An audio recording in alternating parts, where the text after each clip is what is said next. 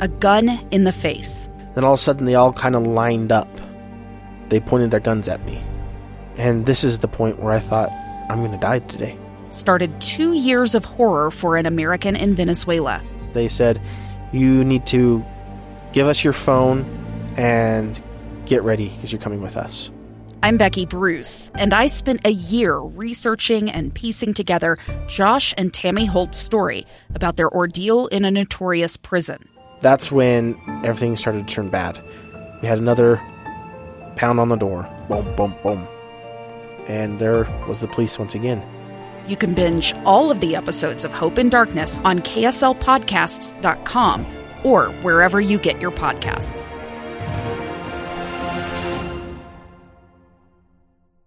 Utah's best athletes count on flexibility, speed, strength. And the Jazz pick up their 22nd assist. So they count on University of Utah Health. Royce O'Neale puts this game away. And so can you. Leading doctors, a world-class environment, award-winning innovation, care to be great. 14 unanswered by the Utes. University of Utah Health, caring for Utah's best and yours. Schedule your appointment now at uofuhealth.org slash care to be great. Time to catch up with one of the newest members of the Utah basketball program. Probably not so new anymore, but he is to a lot of the U fans' faces. He's been on campus for a couple of months now. We catch up with former Utah State guard and now current Runnin' Utes guard, Marco Anthony. Marco, how are you, man? I'm doing great. How about yourself? Doing good. So, how have the last few months been like for you since joining the Utes? Oh man, it's been it's been amazing out here. Just getting closer to the guys each and every day. You could tell that we've already formed a unbreakable bond, and it's really a brotherhood over here. So everything's been great. It probably wasn't as big of a move going from Logan to Salt Lake City as it was compared to from over back east to Logan, right? Mm-hmm. Yeah, for sure. Just a, a little 90 minute drive was nothing to me. So when you did leave the Cavaliers at the end of that national championship season, what led you to go across the country to Logan and, and join the Aggies? Uh, Coach Smith, you know, um, when I was uh, coming out of high school, uh, Coach Smith and Coach Peterson, they recruited me, you know, really hard um, when I was on my AU circuit, and uh, those guys just thought the world the world of me, and you know, I got the Virginia offer. I decided to go there, but whenever I announced I was transferring, um, they were one of the first ones to call, and I have a relationship with a few guys that played under Coach Smith when he was at South Dakota, and I went up to them and I just, you know, talked with them and asked them just how Coach Smith is, and they told me nothing but great things. So, you know, I really valued their word, and now I'm here. I take it that that was the uh, first call that was made either between you or Craig Smith when you went into the portal again after you took the Utah job.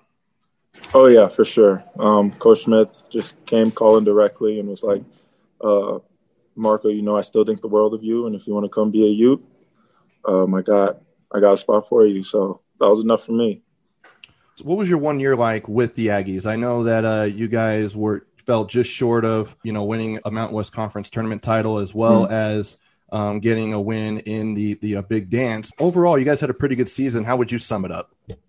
Um, I thought it was great. You know, especially the beginning of the year, a lot of people didn't believe in us.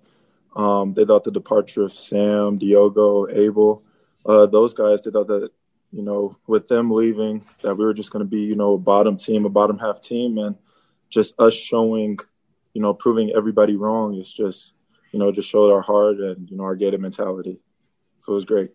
What would you take away from that one season up in Logan, from what you learned, whether it was on the floor or off the floor, that you'll lean on when you uh, go into your first season as a Runnin' Ute?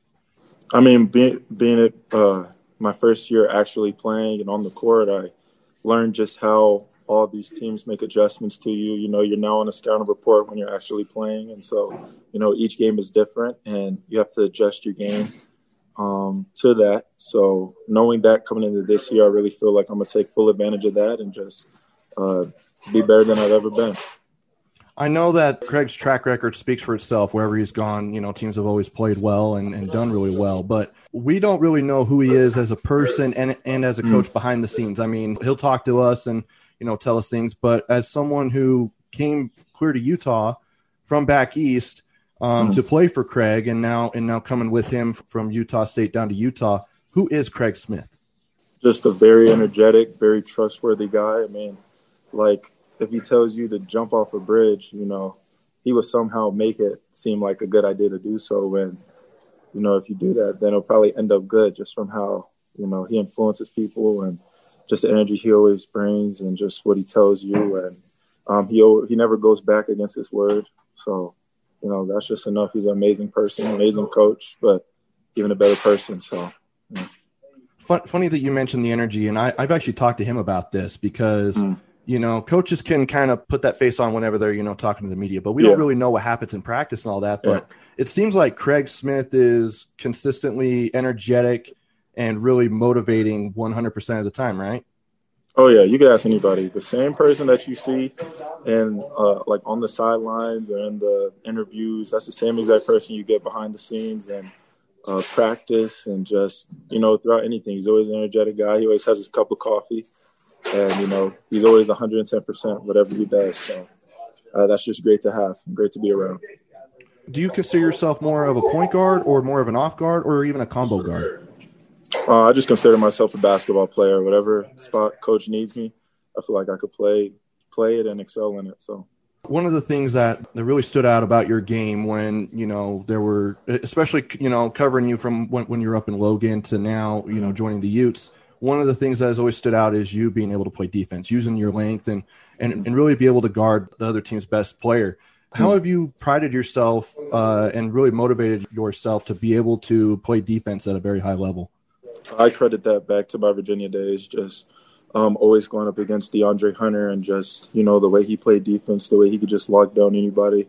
You know, if I'm sitting on uh, me sitting on the sidelines for all those games, I was like, I might as well take – away something. And, you know, I took away a lot from those guys, but especially, you know, uh, Dre's defense. I took that over with me, and um, that's just who I give the credit to.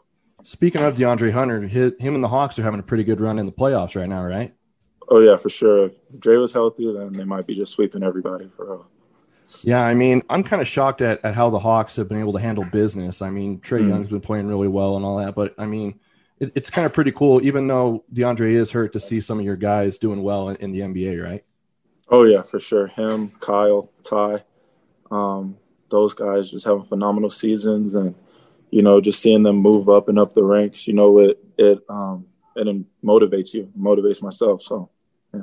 So, what should Utah fans expect from the Runnin' Utes this season? There's a lot of new faces, but it's not mm-hmm. like you know a couple years ago when they had a ton of freshmen you guys have yeah. a lot of veteran pieces on this team, and you guys are also putting in a, a new system, bringing in a, you know a coaching staff, trying trying to change the culture of Utah basketball. What should fans expect from you guys this season?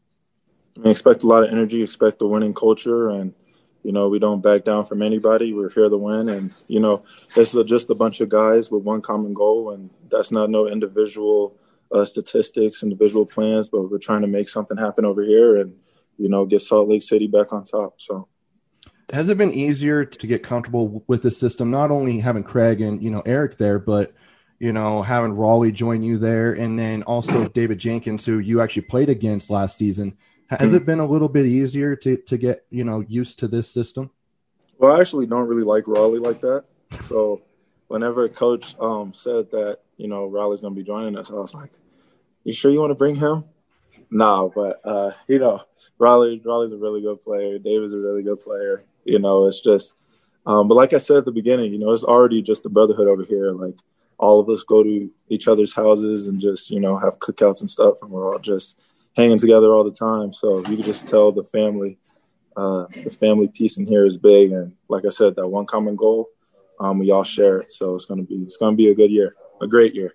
Have you talked to guys like like Riley Battin, Branden Carlson, Lahat? Mm-hmm uh, yeah. Jaxon Brenchley about what about you know the previous years of, of Runnin' Utes basketball?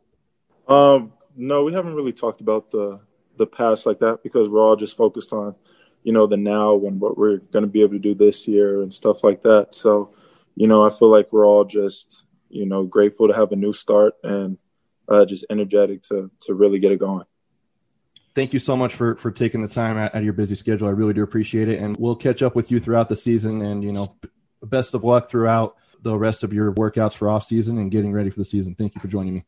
Yes, sir. Thank you for having me. I'm Dave Cawley, investigative journalist and host of the podcast Cold. In October of 1985, a woman named Sheree Warren left work at a busy Salt Lake City office to meet her estranged husband at a downtown auto dealership. She never made it home. Sheree's car surfaced weeks later in Las Vegas. In the parking lot of a hotel casino. No one knows how it got there. Strange. It was strange. Both Sheree's estranged husband and her boyfriend raised suspicion for investigators. I kind of thought that he might have done something. But no arrests were ever made.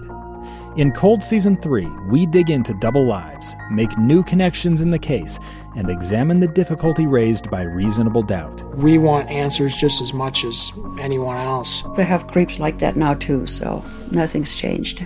That's the new Cold Season 3 The Search for Sheree, now available anywhere you get your podcasts.